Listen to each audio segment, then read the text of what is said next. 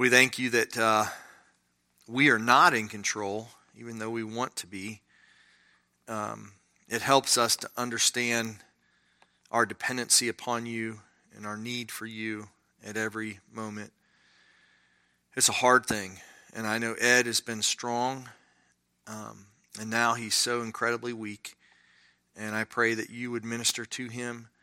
Um, you would just be his shepherd, be his friend, be his Lord and Savior. And I pray you'd minister to the whole family. And Father, I thank you for new life. I thank you for um, little Joan uh, and the, the blessing that she is to Michael and Evie and to Robin and I. And pray that you would take care of her, watch over her, bless the whole family.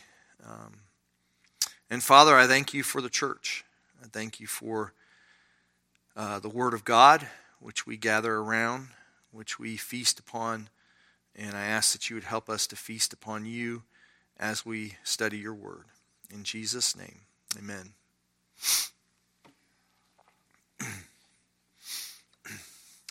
Well, some of you are still sticking around. That's a good thing. I listened to Danny's first class. I haven't listened to his second Sunday school yet, uh, at least not the whole thing. Um, and so that's a good class. I'm enjoying it. So, uh, Numbers chapter 10, we are coming up to a transition point in the book of Numbers. So let's go ahead and read verses 1 through 10. And uh, while we're getting the microphone uh, settled, I'll read these verses and then we'll give it to. Uh, oh, Robin says I'm a little loud. Why don't you give that to uh, Megan to read? Can you read, Megan? Okay. And then uh, Marcus, if you'll turn me down a little bit.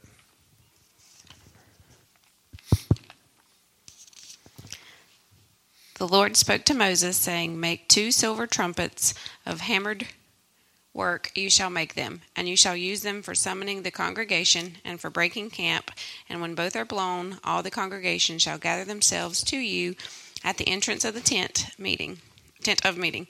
But if they blow only one, then the chiefs, the heads of the tribes of Israel, shall gather themselves to you. When you blow an alarm, the camps that are on the east side shall set out, and when you blow an alarm the second time, the camps that are on the south side shall set out. An alarm is to be blown whenever they are to set out. But when the assembly is to be gathered together, you shall blow a long blast, but you shall not sound an alarm, and the sons of Aaron, the priests, shall blow the trumpets.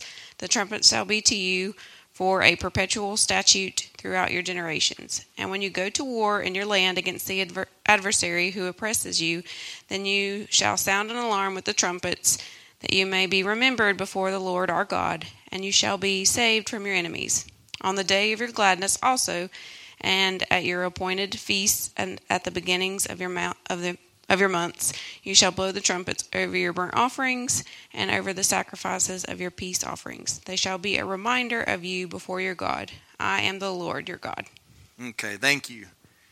Okay, um, first off, this is obviously about trumpets. Um, there's two trumpets. These are different than the ram's horn.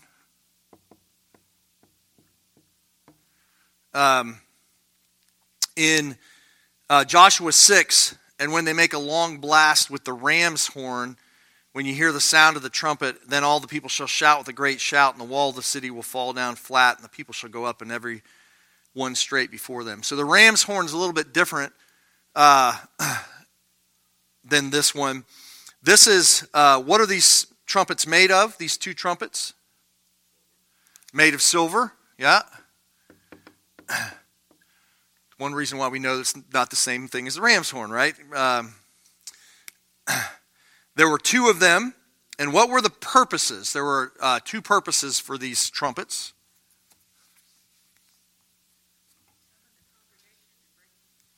Yeah, so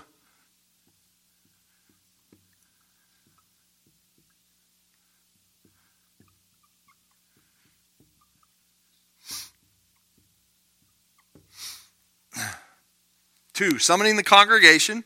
And this is bringing to summon them to the tabernacle. So all of their tents are outside around the tabernacle.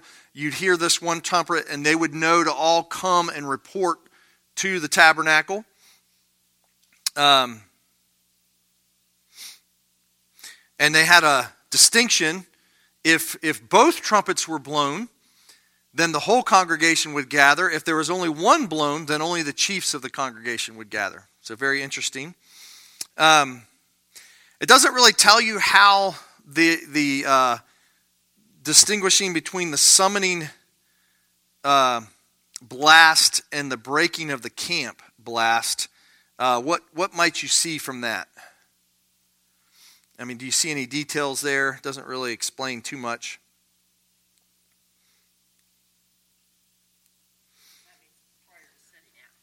Right, when you break camp, that's yeah. It's like we're ready to go. Everybody's ready to go. You're breaking camp, right? Um, they don't really say what's the the difference between those, um, but Jewish tradition says that there were short blasts um, for the breaking of camp, um, but the long blast was the summoning. So somehow they were distinguished. Uh, we don't really know exactly. Um, and there was a first alarm and a second alarm. So you had the eastern camp setting out, and then you had the southern camp. So I'll show you this here again if you still remember this. Um,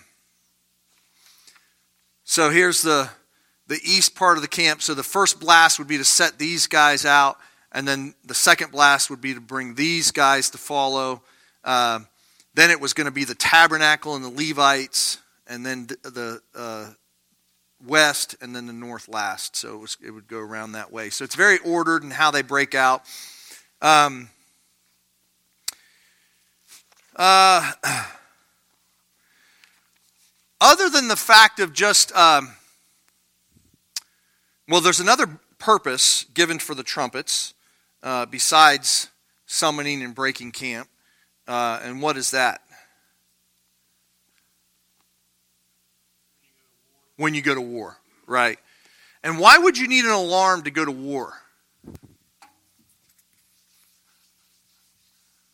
What I mean, obviously to tell everybody to get ready for war. That's that's the obvious one. Are there other reasons for these trumpets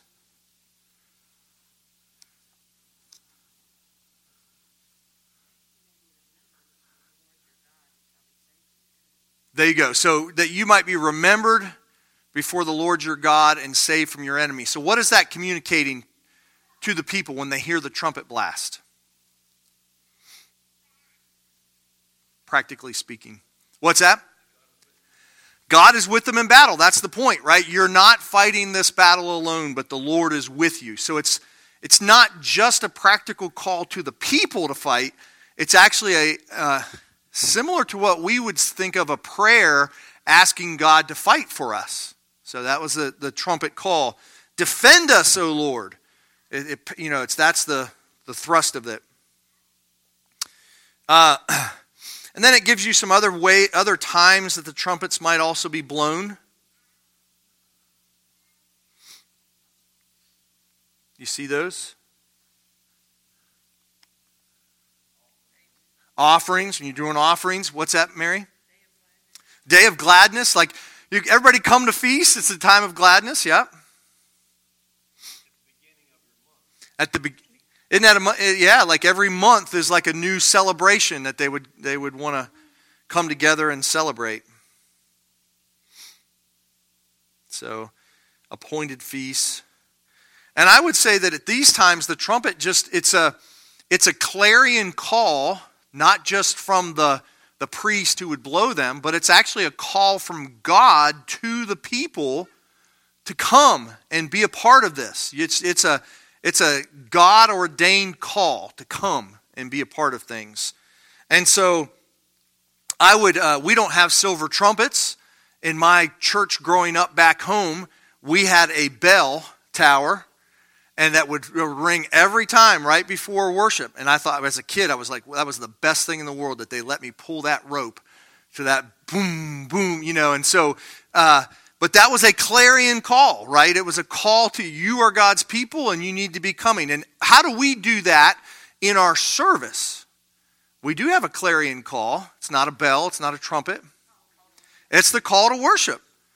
It's it's that's why that's there. It's not just a little oh hum, we got this call to worship or whatever. And I know that a lot of times um, our elders um, will give just like a little, almost like a snippet sermon or just a few words or comments and stuff to kind of get you ready for the worship. And that's excellent. But ultimately, it's just a statement. God is saying, I am calling you to worship me. You know, that's a, it's a clear call um, to come and worship. Uh, there's another trumpet call uh, in Scripture that is spoken of, like it's the illustration of a trumpet call is is uh, is uh, applied in another situation in Scripture. Well, Christ returns. That's the big one. Yeah, when when He comes again, there'll be this mighty trumpet call. But I'm thinking more of the worship service again. Preaching is a trumpet call. So, uh, and I think the uh, elements of why there's a, a, parallel is that it's God speaking. It's to be a very clear, distinct voice. It's not to be muddled and and uh, vague. It's it's a clear clarion call to either faith or repentance or you know trusting God. I mean, it's it's a clear, distinctive. So you would know from the trumpet, oh, that's a call to summon, or that's a call to do this. So Thus, preaching is supposed to be a very clear call to God's people as well. Uh, I think prayers. Oh, go ahead. Oh, good to have you back, Ken. I well, in some ways, I'm pleased to be with you guys.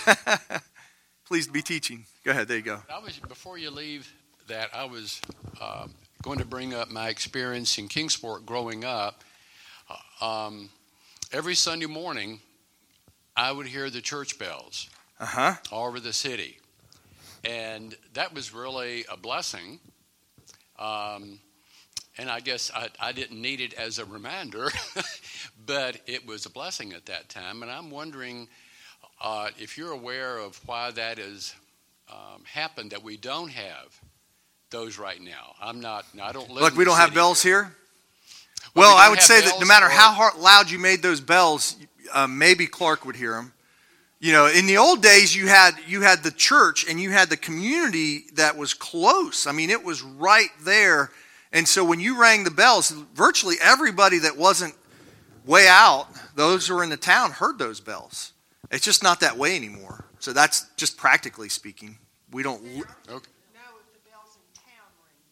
Yeah, the bells in the town bells do in ring. town do ring. Okay. Good. Yeah. Good. First Baptist bells I hear chiming. You know. I hear Mount Home. Oh, do you? There you go, Mount Home, and you. Oh, really? Okay. So there are some. Okay, that's good. Yeah. Um. So, so um, calls to worship, biblical preaching, um, prayers of God's people I think are, are um, symbolized in this uh, the trumpet blast. Uh, if you are in Revelation, there's like they talk about the prayers of the saints going up to God before His return. Uh, but then Robin mentioned the the last trumpet, uh, Christ coming at the last trumpet, 1 Corinthians 15, in a moment, in the twinkling of an eye, at the last trumpet. For the trumpet will sound, and the dead will be raised imperishable, and we shall be changed. So that, that clear calling of all God's people together will occur at that time. It's not by accident that in Revelation you have the in the cycles you have you have um, the trumpets as the second cycle, right? You have the bowls of wrath, you have the trumpets, and you have the seals. And the trumpets are basically a clarion call of the warning of God's return to God's people. So all those kind of things are have their origins right here in this this trumpet that they're uh, fashioning at this point. Uh, questions on that? So.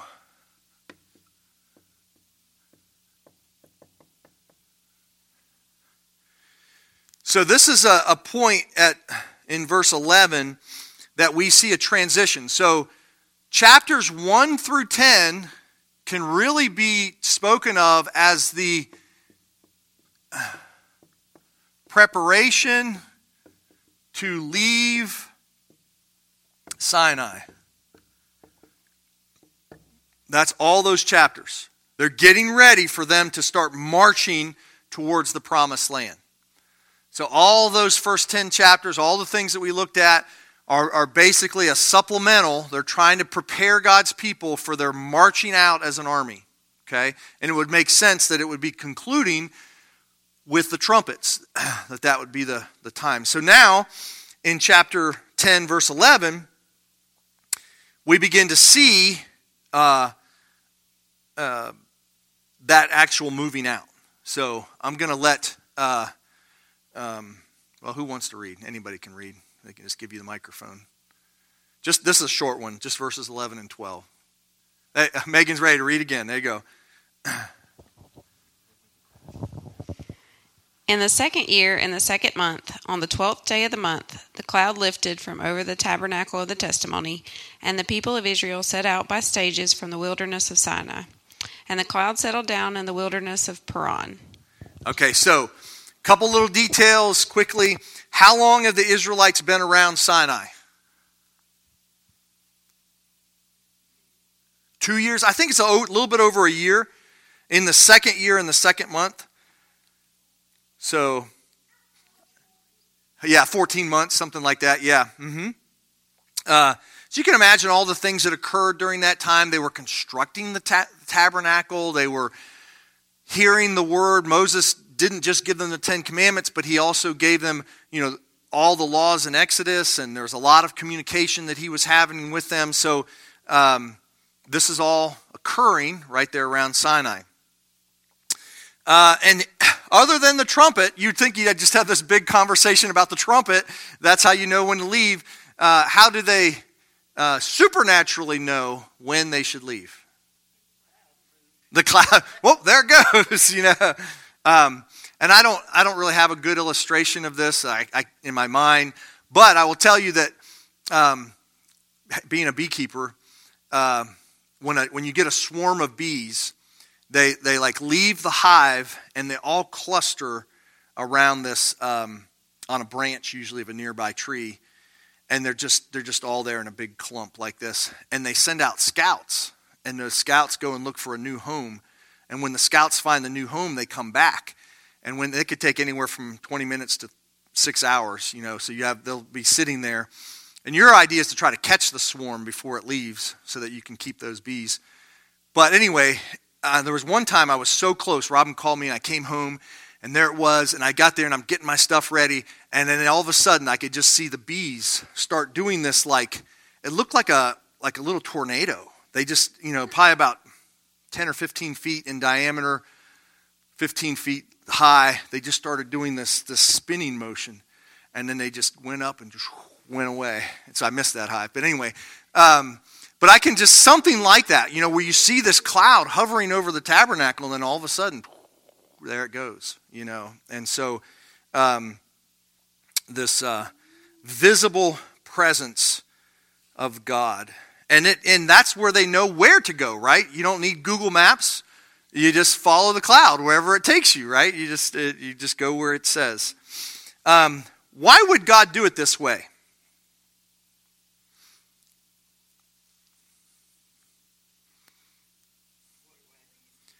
Yeah, well, to, to lead them by a cloud.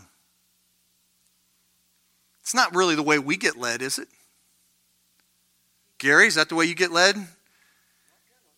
Where am I going to go to church today, God? And you know, I see a cloud and follow it to church, you know. Um, what did you say, Mary? Right? Okay. Yes, Shannon?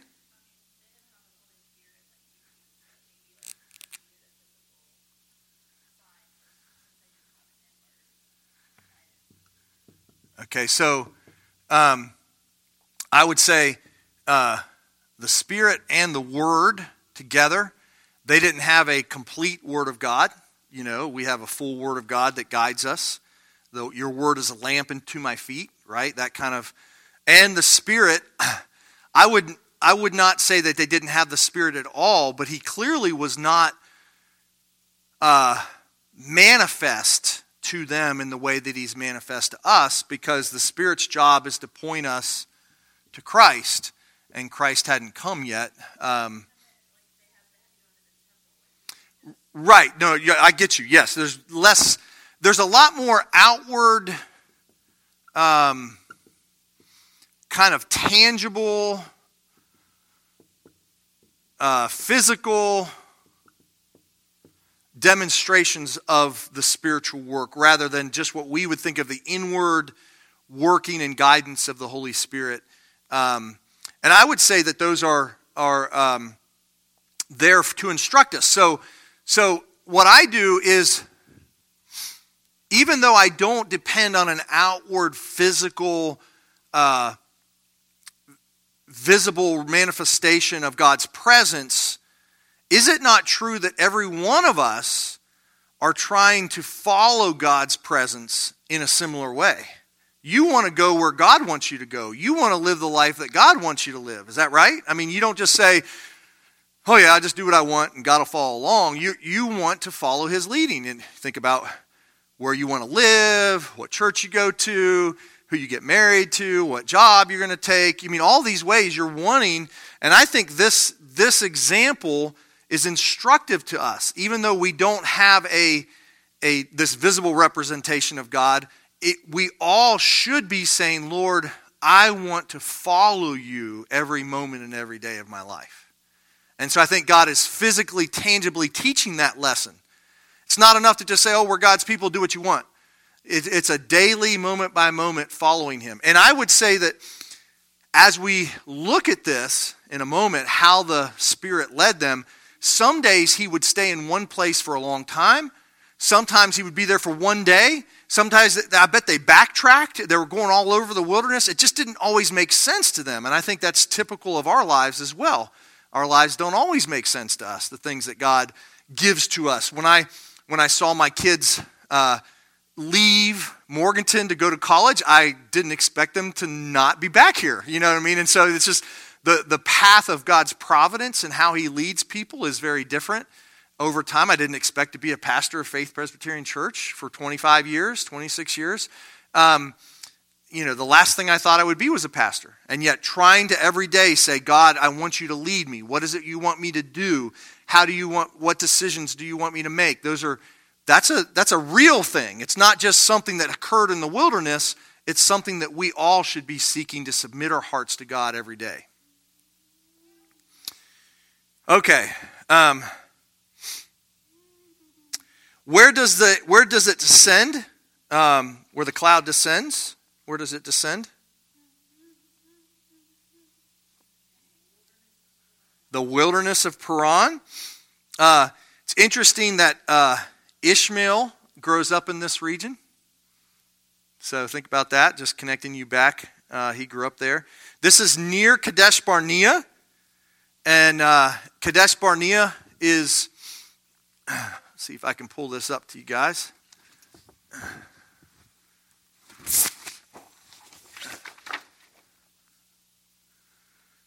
Uh, I don't think it even has it right there, but it would be down here, just as at the northernmost. It's kind of a jumping off point. Uh, not seeing in that one either, so maybe here. No. But it's it's northeast. It's it's right not in the wilderness down here, but it's it's moving up into close to the promised land. Um, and where would it descend? Just little details we know, but we should. Where does the, the cloud descend? It's in Paran, but what it tells us, y'all, it's always descending on what? I guess it doesn't say that. So we lifted up after over the tabernacle of testimony, and then it also would come right back down over the tabernacle of testimony. Why do you think that it's called the tabernacle of testimony?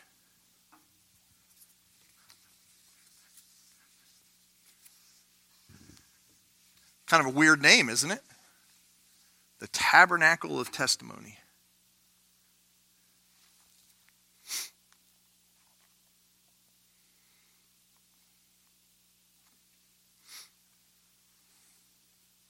Any guesses? Yeah, it's a hard, the testimony of God. Yeah, so um, testimony, we think of giving a testimony, right? It's a statement, uh, sometimes of our faith. We talk about giving your testimony. Um, the tablets of testimony, so that's a tabernacle of testimony, but it's also the tablets of testimony are put in the ark, right? So that would be the law of God. It's God's testimony of his law, of his guidance, of his presence, those kind of things. They're all statements of, of God saying to them, I am with you, I am ruling you, those sorts of things. So, what is, we don't have a tabernacle of testimony. What's the, what's the tabernacle of testimony for us? What is it that we, how do we apply this into the new covenant? That's what I'm saying, in our situation today. The Word of God. Absolutely. The law is the Word. And it, it's there for both law and guidance, but it's also there for presence, right? In the promises of God to you. So we'll say things we don't gather in a building necessarily. God could be anywhere, He's not just in one tabernacle. But these kind of things are all clear in our worship service, which is why worship is so important to us. Because we believe God is speaking to us of His presence and His promises. He's giving us guidance, He's given us His law. Those are the things. That's why we think of worship as a as like the most important thing you do all week, not because it's oh, it's the way I can check off and make myself right with God. That's not the point. It's this idea that that just as the tabernacle functioned in the Old Testament, so, worship functions for us in the New Testament. Very important for us to, to get that. Okay. Um, now, this is a longer section to read, 13 through 28, and it's, uh, it's kind of more boring uh, to those of us. So, who wants to read this section? I'm sure Mary is ready to do this, isn't she? Bring that up to Mary. 13 through 28.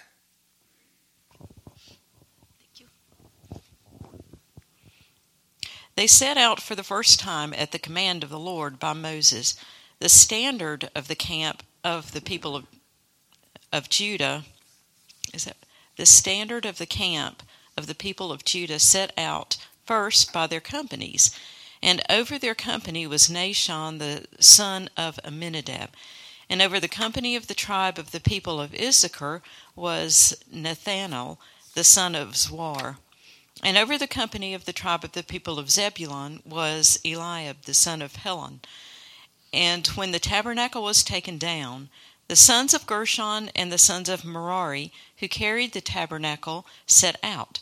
And the standard of the camp of Reuben set out by their companies. And over their company was Elizur the son of Shedeur, And over the company of the tribe of the people of Simeon was Shelumiel the son of Zurishaddai, and over the company of the tribe of the people of Gad was Eliasaph, the son of du- Deuel. Then the Kohathites set out, carrying the holy things, and the tabernacle was set up before their arrival. And the standard of the camp of the people of Ephraim, Ephraim set out by their companies, and over their company was Elishama, the son of Ammihud. And over the company of the tribe of the people of Manasseh was Gamaliel, the son of Pedahzur. And over the company of the tribe of the people of Benjamin was Abidan, the son of Gideoni. Then the standard of the camp of the people of Dan, acting as the rear guard of all the camps, set out by their companies, and over their company was Ahiezer the son of Ammishaddai. And over the company of the tribe of the people of Asher was Pagiel, the son of Ochran. And over the company of the tribe of the people of Naphtali was Ahira, the son of Enan. This was the order of the march of the people of Israel by their companies when they set out. Okay, so again, I guess the best way to think about this, and I'm not sure I numbered this correctly, but um, is that first times are special. Now, I don't know about you, but um, we have way more pictures of Jenny than we do our other two kids.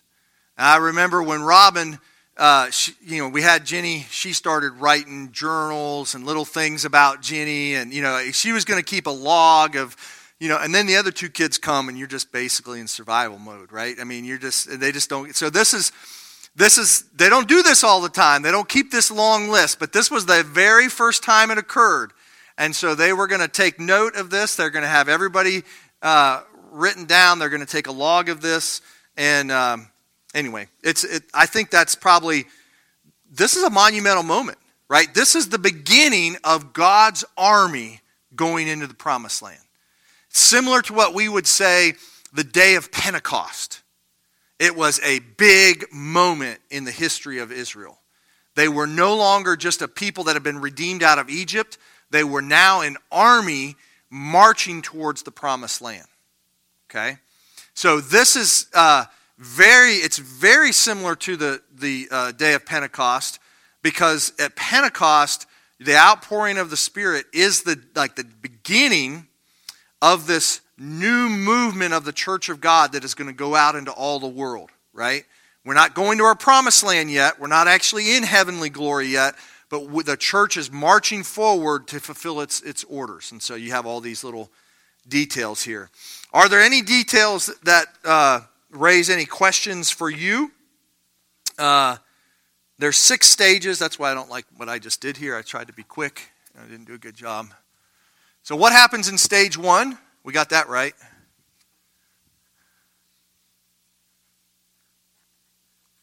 Well, first stage one is just the uh, Judah goes. Like that. Um, I think stage two is the tabernacle being taken down. I, maybe, I, maybe I'm putting those wrong. So the standard of the camp, Judah takes off, and as you look you know, you got all the Levites all the way around, and as Judah takes off, then there's this taking down of the camp. So maybe two is here.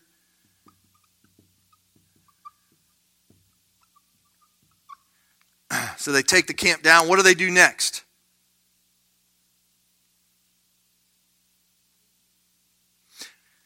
Oh, you know what? As they're taking down the camp, these Levites seem to set out. Is that right? Did I get that right? The sons of Gershon and Merari who carried the tabernacle set out. So the tabernacle's taken down, and these guys begin taking off. And then stage three is the Reubenites.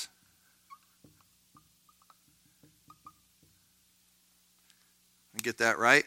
And and then stage four is the Kohathites. They're more, they're more Jews as well. I mean, Levites as well.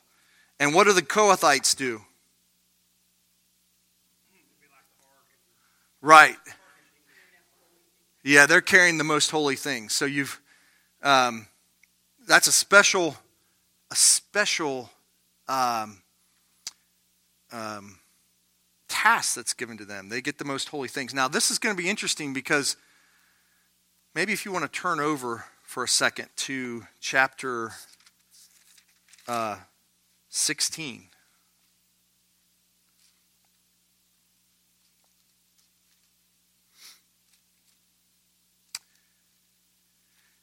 This is a famous rebellion, um, Korah's rebellion. And Korah is a son of Kohath. And who's with Korah in his rebellion there? What's the you see in verse 1 who's with him? Yeah, Dathan and Abiram, and who are they sons of? Keep going. Who are sons of Reuben. So can you see that when this rebellion occurs, this whole southern portion of the, the tabernacle rebel against the, the priests and Moses. So we're going to see, and I, I, just think that there's more than just a. Uh, a single, a little bit of yeast works through the whole lump of dough kind of thing. So there's, there's some jealousy that's going to take place among these Kohathites. They're actually much higher than these guys in terms of their order of, of what they get to do, but they're not here. And, and somehow they infect the Reubenites as well. And, and this yeast of sin kind of works through this whole southern camp to rebel against uh, Judah. So it's not by accident that these uh, this order is taking place. And you think about this in our own day, it's usually not, I'm going to use sports analogy, it's usually not the worst guy on the team that's jealous of the best guy on the team. It's usually the guy who's like second. So you had like Scottie Pippen and Michael Jordan. And so after a while, you start thinking Scottie Pippen's like, wait a minute, everybody, Michael Jordan gets all the glory, and I'm doing everything here right? And so that's kind of what's you'll see this moving on is that there's a there's a grunt um, a jealousy, a disgruntledness that occurs in this camp towards those guys. But at this point, we don't know that. I'm just kind of it sets all this up that these Kohathites and the Reubenites are together and they're moving forward. So, okay, so that's uh, three and four, and then uh, stage five is Ephraim. Stage six is uh, Dan. And they all march out. And everything looks good, right? At this point, we don't hear the disgruntledness. All we know is that they're marching out. And this is the way it works as, as well in the church. You think, oh, everything's going great, when the reality is, oftentimes under the surface, in good times, there are the seeds of dissent that are just starting to ferment. Um, so, Anyway, but they're marching out. Things are going good. I don't really have a whole lot else to say about this. Um, so, any questions on that? It's kind of an ideal picture of the church functioning the way it should function. All right, 29 through 32. Caroline, you want to read?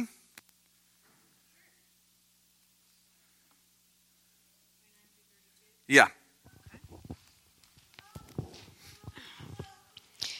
Now Moses said to Hobab, son of Reuben, Reuel, the Midianite, Moses' father in law, We are setting out for the place about which the Lord said, I will give it to you. Come with us, and we will treat you well, for the Lord has promised good things to Israel. He answered, No, I will not go. I am going back to my own land and my own people. But Moses said, Please do not leave us. You know where we should camp in the desert, and you can be our eyes. If you come with us, we will share with you whatever good things the Lord gives us. Okay, so this this little insert it to me is uh, full of questions uh, and and very uh, confusing on a lot of levels. Uh, what is the relationship between Habab and Reuel?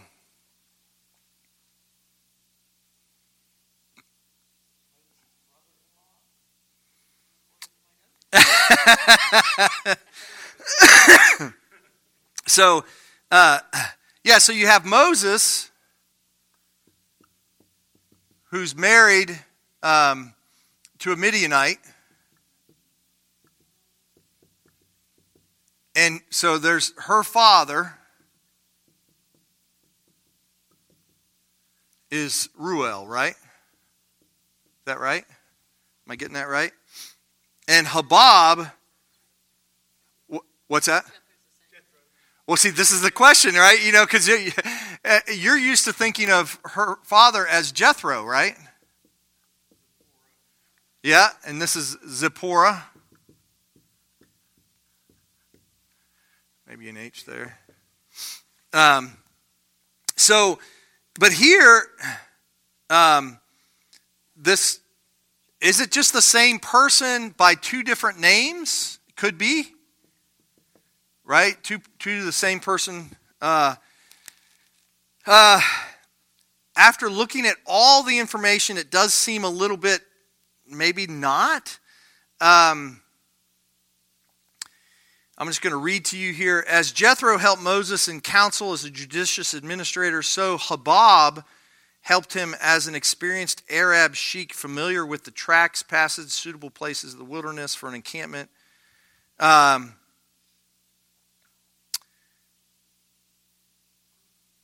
um, yeah, I'm just I'm thinking that this is probably going to be too confusing to try to go through all this.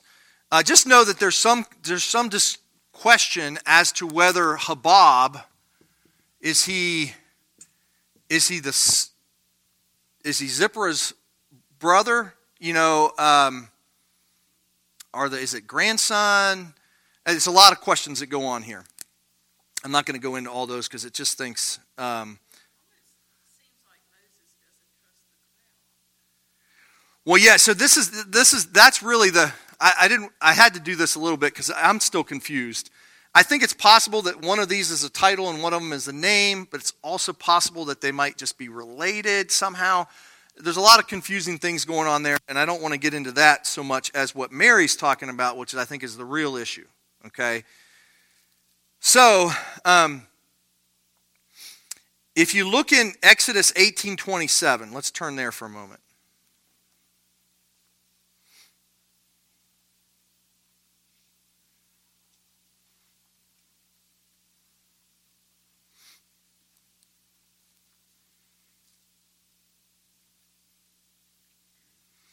So what does it tell us about Jethro in Exodus 18:27? Yeah. So he actually Jethro leaves. He does not go with the people of God. Um, but Habab is another question, right? Um, No. Uh, so somehow he might make the same choice as Jethro. That's the I think that's the tension in this. Will Habab do the same thing? Will he leave in the same way that Jethro left?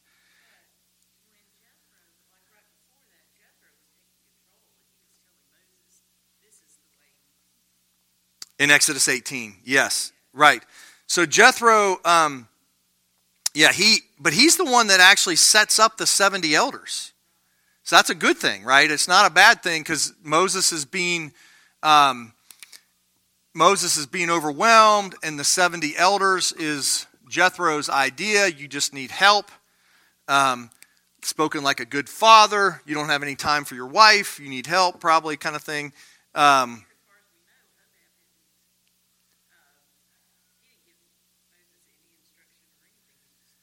Right, right.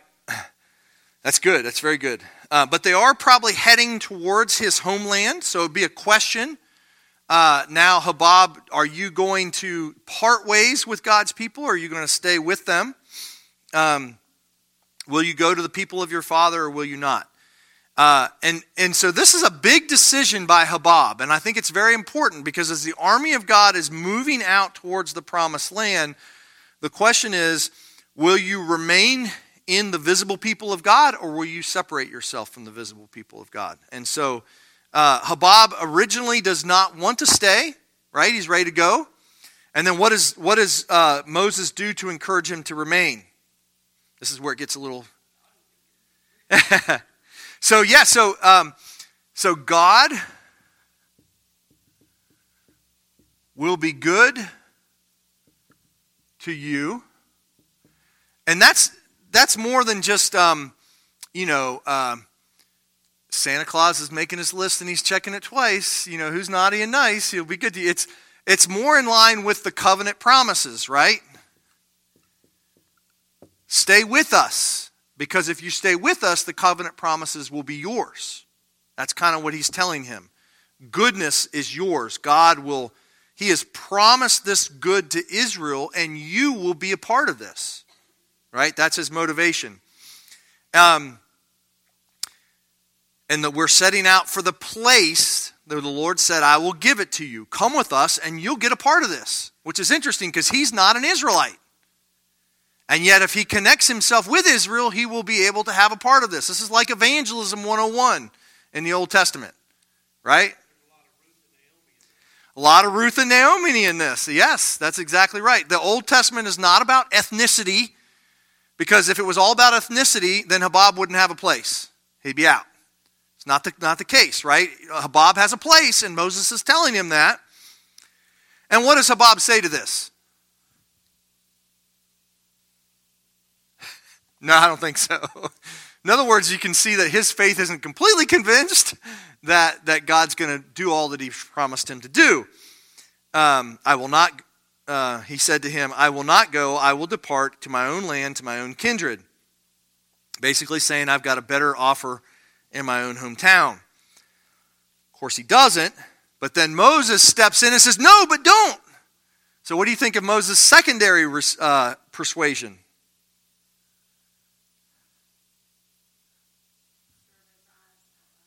Yeah, that's it's like you'll be our eyes, our scout.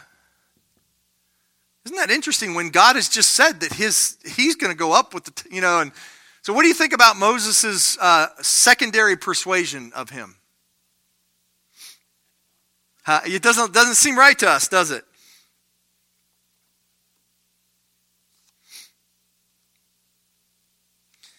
Can we, can we look at it in some positive light, though?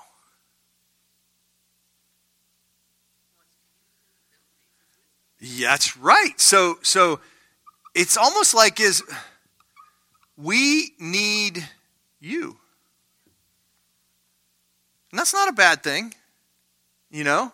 Making use of, of those who are almost in the covenant but not quite there, you know, and saying, we can make use of you. You're, you could be a, a vital part of, of our uh, army as it goes forth. Not a bad thing.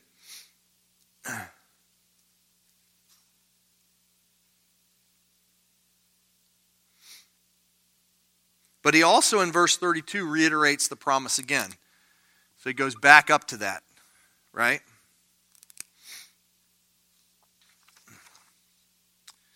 Now, it doesn't. Um, doesn't tell us, but I think there's an assumption that Habab does go with them. Um, and I think this is this is like Old Testament evangelism. You know, uh,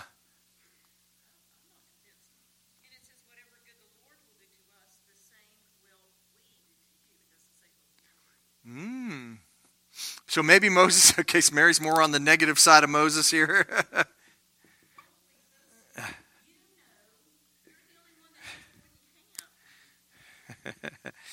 um, just remember, you're talking to the most humble man on the earth, right? About the most humble man on the earth. And, and he is regularly in the presence of God. But I will say that Mary's willingness to go against Moses at this moment is probably very insightful. Because as we go forward in the book of Numbers, they are going, there are going to be people who will discount Moses because of the wife that he chose. There are going to be people that are going to say, Who are you to lead us? So, so like, this is it, the fact that we're already going, hmm, I don't know about Moses in this one. You know, this is like exactly what is going to happen to Moses' leadership. Yes.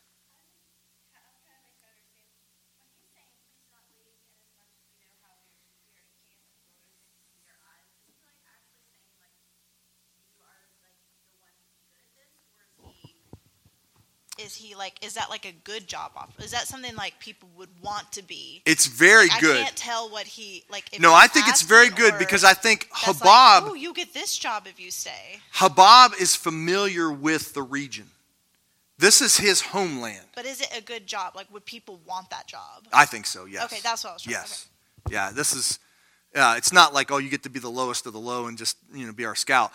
If you were a scout um, that was a, a very uh, important task.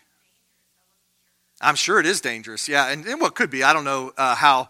Uh, when they start fighting, it'll be dangerous, I'm sure. Um, so, uh, again, I'm, I'm okay with, with not liking Moses' persuasion. I'm okay with liking Moses' persuasion uh, because I think that this sets up where the book of Numbers is heading, which is going to be we're not sure we like Moses' leadership. Not sure he's doing for us what he should be doing for us. Um, so.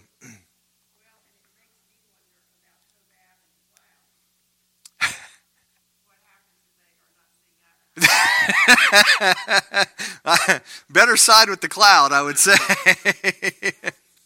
uh, yeah, I mean, it, it is interesting, uh, right in the midst of the cloud being discussed, that this is put up right at this moment. And so uh, I, I honestly do not think it's wrong to think that Moses is, in some ways, not fully relying on the Lord's provision.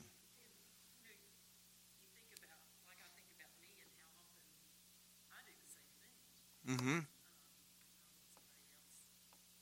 Well, just I mean, take a case in point. Do we pray for healing or do we want good doctors? We do want both, right? You know, so it's not like these are completely separate from one another. Uh, it feels like that because we're so idealistically thinking of the you know the cloud just moving and stuff. But um, yeah, I don't know. I don't know exactly. We, we trust in the weathermen and we trust in the Lord. so go ahead.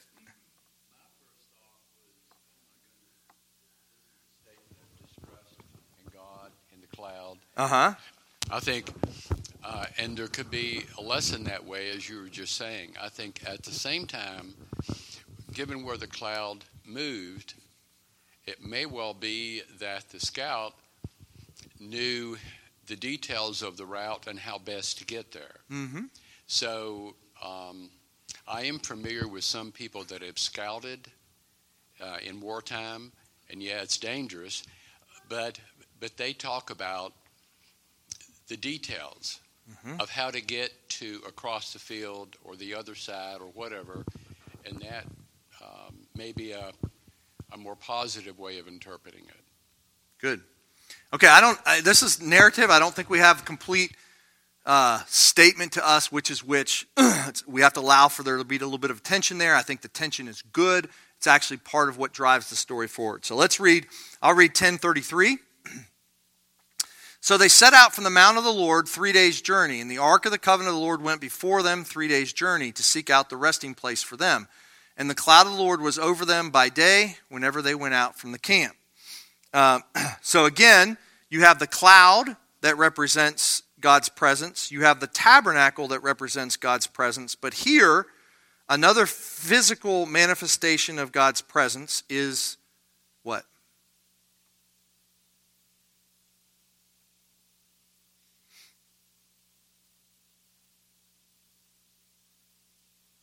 The ark itself.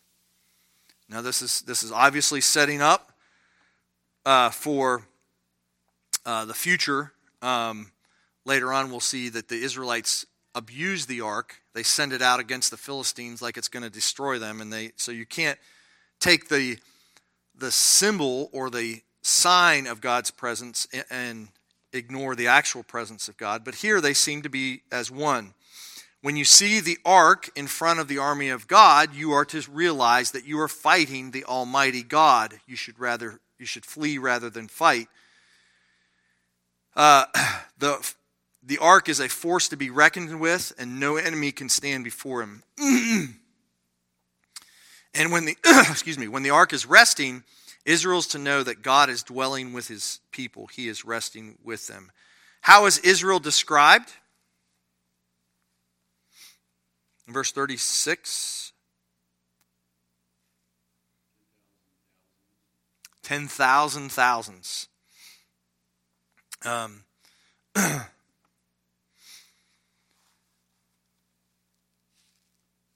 in uh, other translations are myriads.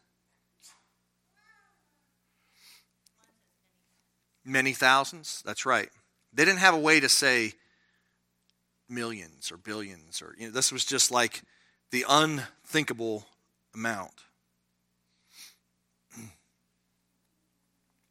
The cloud of the Lord was over them by day whenever they set out from the camp, and whenever the ark set out, Moses said, Arise, O Lord, let your enemies be scattered, let those who hate you flee before you. And when it rested, he said, Return, O Lord, to the ten thousand thousands of Israel, um, myriads of thousands.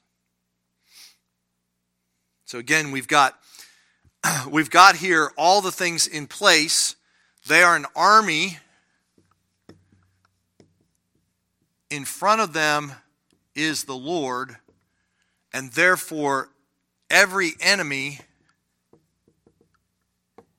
will be crushed because the Lord is fighting for his people, um, which is all being set up for what's going to happen when they send the spies out. The enemies are too strong for us. We can't do it. So, again, a lot of this stuff that we have going on in, in Numbers is a direct contrast with the faith of God's people, which is terrible, which just gets crushed. They, they don't like God's authority. They don't like He's put in front of them. They don't like His provision of the manna. They don't like where He's leading them. The enemies are too big. Everything goes wrong. So we're got up to chapter 10, and we're like the army's taking forth, and now just, just prepare for everything to just come crashing down. It is not going to be a good uh, start to the book of, to the uh, wanderings in the wilderness. All right. That's all for today.